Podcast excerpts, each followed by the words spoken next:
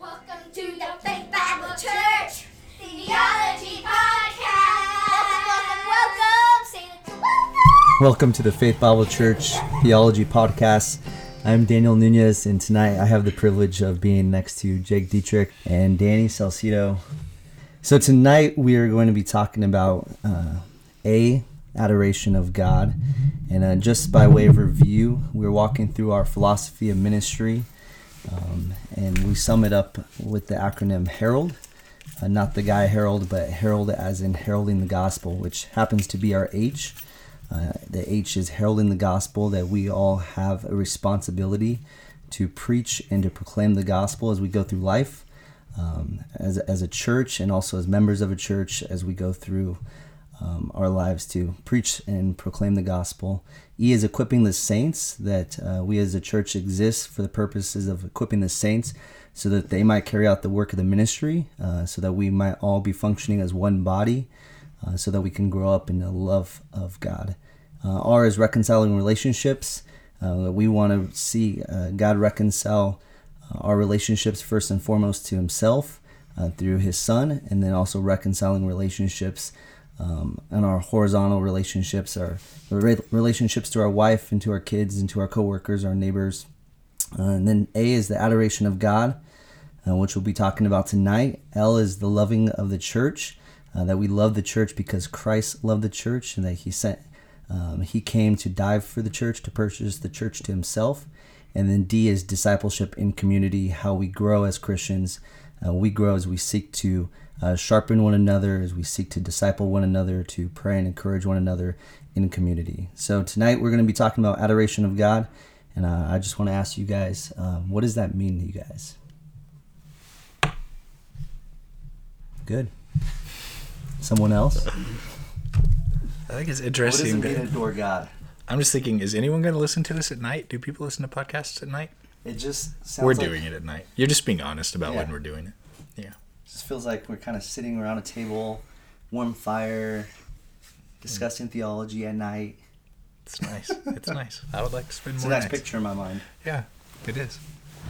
There's no fire, but everything else was pretty true. Um, So, what does it mean to adore God? Well, The first. What does Scripture say? the, I think Jesus answers the, the first and greatest commandment is to love the Lord your God. with all your heart, uh, with all your soul, with all your strength. And so I think in that, uh, adoration is in one, the not just like loving in the affections, but loving in all of life, doing everything for God, um, for God's glory, for Him to be praised. I would uh, add to that that adoration would be, uh, you know, worship, deep love, respect, genuine devotion, a sense of awe, and um, that should bleed over to in all areas of our lives. Yeah. So there's a, a public element when we gather together, corporate element. We gather together and we love God together by singing praise, by worshiping together, by praying together, partaking of communion, sitting around the Word. Um, um, and then there's also that private devotion, that private, our, our, our quiet time. Um, that should also be our acts of um, adoration and, and worship to God, which should be um, present in the life of the Christian. Yeah. Because not just during your quiet time, but like when you're done praying and you're working at someone's home or working in an office, that adoration should still affect everything you're doing. Absolutely, it's like undistracted allegiance. So we Yeah. love Christ above everybody else, and we submit to His lordship and His uh, rule over our lives and in every area of our life. With at work, at home, with your neighbors, as you're driving. So Yeah. it never ends. Mm-hmm. Well, it shouldn't. I think it is a. There is a presence of God. Um, God is omniscient, uh, you know, or omnipresent. He's always present. Um, he's also omniscient, but he's omnipresent. Um, but there does tend to be times where uh, God feels more present to us.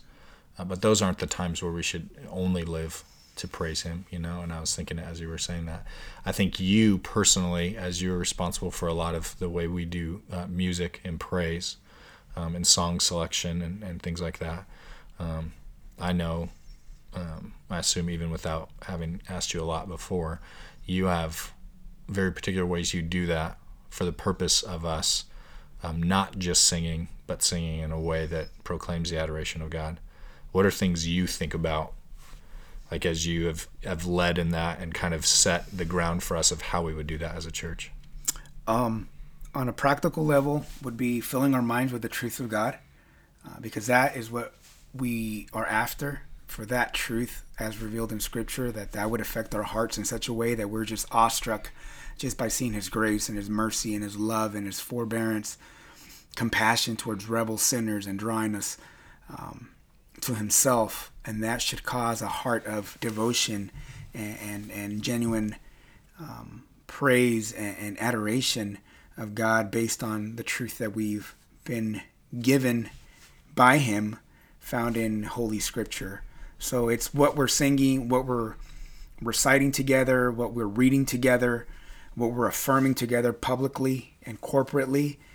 Um, hopefully, uh, deep um, theological, biblical, doctrinal, and that should be stirring our hearts to just shout in in, in, in with joy over the truth that we hear uh, that we've learned about our God and His character. Yeah. That would be the for starters. Yeah. And I think by saying that, Danny, you make a really good point that whenever we adore God, we're always adoring God um, in response to what He's done for us. Um, you know, whether that is in response to the truth we see in the Word of God, or whether that's in response to as we look out at creation and we're awestruck by the awesome power of God that He's created all these things by a spoken word. Our worship to Him is always in response to what God has done. Um, and I, I would encourage those who are listening that if if you feel like I don't love God with all my heart, with all my mind, with all my soul, I'm not adoring God with everything that I am, it's probably because um, there's nothing tugging at your heart. You're you're not in the Word of God, um, and therefore you're not responding to what God has done. And so I would encourage you to set your mind on the gospel, uh, to have a personal time where you're actually in God's Word, reading God's Word, um, because that is what's going to move you then to adore God. Uh, and not just in your singing, but to adore God in your thoughts, in your will, in your desires, in your affections, to set God first and foremost, to love God with uh, your entire being.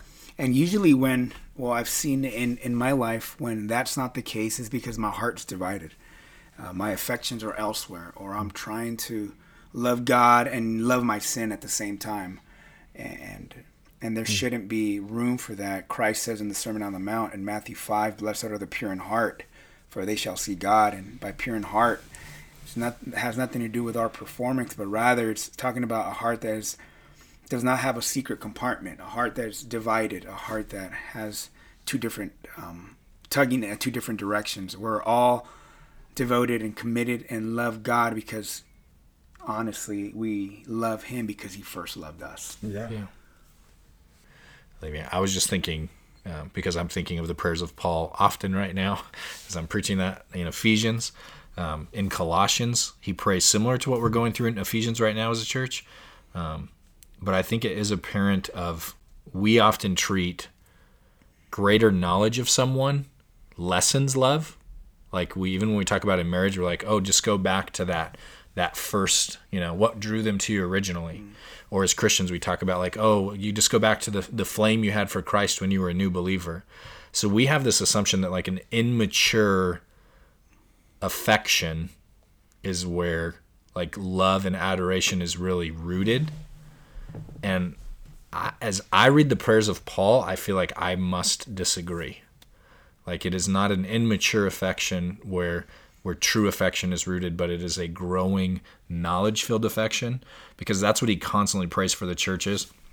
In Colossians, he says, From the day we heard, we have not ceased to pray for you, asking you may be filled with the knowledge of his will in all spiritual wisdom and understanding, so as to walk in a manner worthy of the Lord, fully pleasing to him, bearing fruit in every good work, and increasing in the knowledge of God, being strengthened with all power according to his glorious might, for all endurance and patience with joy, giving thanks to the Father who has qualified you to share in the inheritance of the saints in light. And then it proclaims the reality of the gospel. He has delivered us from the domain of darkness, transferred us to the kingdom of his beloved Son, mm-hmm. in whom we have redemption and the forgiveness of sins. And so he starts by praying for their knowledge, and he prays that they would live in this way, they would have understanding, they would have knowledge, they would walk in light of that knowledge, that it would be fruitful, that it would be pleasing to him, and then ends with that they would increase in that knowledge because that will give them greater strength, greater endurance, greater joy, greater patience, greater thankfulness to the Father who has qualified them by the gospel. For a long time in my mind as a Christian, it was like knowledge puffs up. So we don't want to know a lot. We don't want to pursue a lot.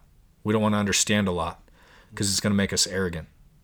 And there is a type of knowledge that puffs up, uh, but God is not opposed to us pursuing greater knowledge of Him.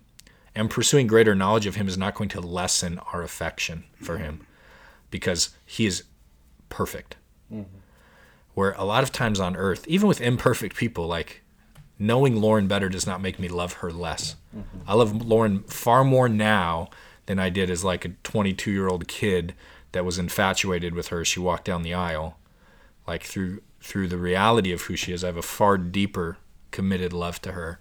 And I think our love for Christ is the same. It should grow in maturity with knowledge and, and pursuit. And sometimes we separate the idea of knowledge and adoration in a way that we shouldn't. Does that make sense? Yeah. And I, I think that's exactly what we see. Christ doesn't do that, right? Because he says you must love the Lord your God with all your heart, with all your mind. He connects the two. Yeah. He doesn't separate your mind from your heart. You know, the two are joined together. I mean, the reality is you can't love something if you don't really know what that something is, right? Right. You can say you love God, but if you can't articulate any reality of who God is and what His will is for your life, then I would question: Do you truly love Him? Right. Um, and it's the same for any relationship, any earthly relationship. It would be foolish to say, "I love this girl" or "I love this guy," but yeah, I don't really know that person. And the more with we get to know who God is and what God has accomplished, and when we say God, I think it's helpful for us to stop and think like God the Father, that He would purpose and plan to send His Son to be a way of salvation for us, that He that Christ would come, um, born as a babe, and live that life and go to the cross to die on the cross for our sins. Uh, and we think of the Holy Spirit that would seal us for the day of redemption, that would lead us and guide us and convict us, that would illuminate Scripture for us and give us understanding and apply the Word of God to our lives. Like this is the God that we worship the Father, the Son, and the Holy Spirit. Yeah. And the more we understand of, of this God, the more impacts our heart and our minds and our wills to want to submit all of ourselves to Him and to love Him with all our heart, mind, and soul. So I think there are some things that can definitely hinder us from adoring God. Um, Danny kind of hit on some of this in your last message, um, just in terms of forgiveness. But if we are uh, in sin, um, in, in particularly, I think you said sexual sin, um, that can hinder us from adoring God. That can hinder us from hearing from God, um, from being able to be in His Word and applying it to our lives. Um, if our heart is divided, and so if that is you, uh, we have hope. Um, 1 John 1 9 says that if we confess our sin, God is faithful and just to forgive us of our sins and to cleanse us from all unrighteousness. And so if you find yourself in a position where you don't have a desire to adore God, um, it could be because your heart's divided. It could be because you're in sin, and that sin needs to be confessed. It needs to be repented of. And so we would encourage you to confess that sin. And then, secondly, um, the duty of every Christian is both repentance and faith. And so you repent of that sin, you confess that sin, and then turn to God in faith. And uh, the way you do that is turning to God in prayer, uh, turning to God through His Word and uh, turning to God through His people um, to uh, look for encouragement and uh, to have people who could speak into your life to admonish you and to exhort you and to be praying for you. Um, and uh, we would just encourage you that turn to God by faith. And I trust that God, in His grace, as you do so, if you repent of that sin and turn Him in faith, will give you both that affection and, and that desire to adore Him and to love Him with all your heart, mind, and soul. Yeah. I think he's gracious too, and um, I don't have a passage for it, but I think as you know, Christians, part of the reason we feel that like, oh, it's such a fire in the beginning, is God is gracious to not put us in situations that would crush us. He puts us puts us in situations that mature us, and so He tends to mature younger Christians um, by things that are very compelling to them, uh, helping them to fight the initial battle of sin in ways that they see a lot of victory. They're very zealous. Um, and then as you mature as a Christian, in, as in all relationships, there come times where you are committed because you know He is good. Um, and it's not your feelings or your affections. That faith is faith should never be devoid of affections, but it should never be dependent on affections. Mm-hmm. And I think in maturing, often, you know, I had a professor once that he, he said, like, I love Christ in the same way I love my wife, and that's a mature love um, that I don't necessarily communicate in the same, like, kind of pet name way that I did when I first met her. But that doesn't change my deep affection for. I communicate my affection far more clearly now than than even I did at the beginning. And I don't think that means you have to give up pet names. Like he was yeah. Uh, he he was talking about a particular thing. Um, I don't think you should have pet names for God, but anyway, that's a different topic. But I think the the reality of a maturing faith says, I know He's good. I know He's faithful. Uh, he has proven that not only in the blaring historical fact of the resurrection, His care for His people, His preservation of the Word. He's communicated that to me through His body through others, through their function, uh, through the battle in my own heart and his victory in that. That at times where affection fades, I'm not, I, I do not seek to be dependent on the present feeling of affection because I know my heart is deceitful, mm-hmm. but he remains faithful. And so I pursue despite that. And sometimes we end up in long bouts of lacking affection because we just don't go after it because we we don't we believe the lies mm-hmm. rather than the truth of what he's done. I think this is a beautiful picture of what it looks like to have a mature love for God. Because um, you're right.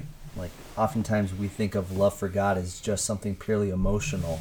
And it is at times, and, and that's not necessarily a bad thing. But there's a there's times when you don't necessarily have that emotional love for God but a mature Christian will still say, I'm going to adore God because he is worthy. I'm still going to pursue him with all my heart, mind, and soul. And so um, Paul's admonition in Romans 12 is this I appeal to you, therefore, brothers, by the mercies of God, to present your bodies as a living sacrifice, holy and acceptable to God, which is your spiritual worship. And so this is what it looks like to adore God is that you present your body as a living sacrifice. And that's not necessarily an emotion or a feeling. That's an action. Like I'm submitting myself to God and I'm submitting myself to God out of out of a desire to adore God, to worship God because He is worthy.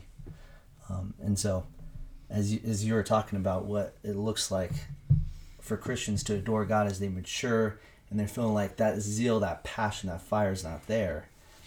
Um, I, I think you're exactly right. Like a mature question, Christian would sit and ponder, like, well, is my desire to offer myself to Christ as a living sacrifice? Because that's what it looks like to adore God. Yeah. And that's where our what we know about God, our theology, or our beliefs, with that which we know to be true of God will sustain us in those moments where we absolutely feel nothing. Mm-hmm. Like when our hearts are so what's the word I'm looking here uh, looking for here? Apathetic. Yes, when we feel nothing and we feel like we're alone and God's not answering my prayer, I don't have that warm, fuzzy feeling. Um, it's what we know to be true about our God and, and, and His character that will hold us through those um, deep, deep and dark valleys of um, where we think that we're all alone. And uh, going back to adoration and, and our public display of that, that's why we sing songs like "It Is Well with My Soul." I mean, I'm just going through the lyrics right now, and we sing it. We, we've sang this song many times, but if we just ponder on what what this man is writing, and he was going through uh, grief to to um, to say the least. I mean, the loss of his children, his his uh, fortune, his his investments. His wife too, right? Uh, no, his wife survived. Oh. Um, this is uh, Horatio Spafford, and but he, he has uh, the ability to write words that have it and encourage the hearts of the saints. When peace like a river attendeth my way, when sorrows like sea billows roll, whatever my lot, thou hast taught me to say, it is well, it is well with my soul. And then verse two, I love this. Though Satan should buffet, though trial should come, let this blessed assurance control that Christ has regarded my helpless estate and has shed his own blood for my soul. So it's what we know about God um, that will hold us in those moments when we're feeling downcast. So, going back to adoration, it's informed truth that causes us to be in awe of God, even though our hearts might not be there. Yeah. So, I have a question that I've been wanting to ask you guys. So, how do we show our devotion uh, to God practically? How do we show our adoration of God practically, day to day? This is probably for another discussion. Yeah. Since Yeah, I think the two things uh, maybe in the the uh, following podcasts on this is is one that personally, how do we do that, and then two, um, we intentionally design our Sunday gathering for the adoration of God, not just in song but in communion, um, in the way that that we do things. And so, in the, in the next podcasts, uh, we'll talk about that that two things is corporately when we gather, how is that the center of our function, and then uh, how does that play out not just on a Sunday gathering but throughout the week?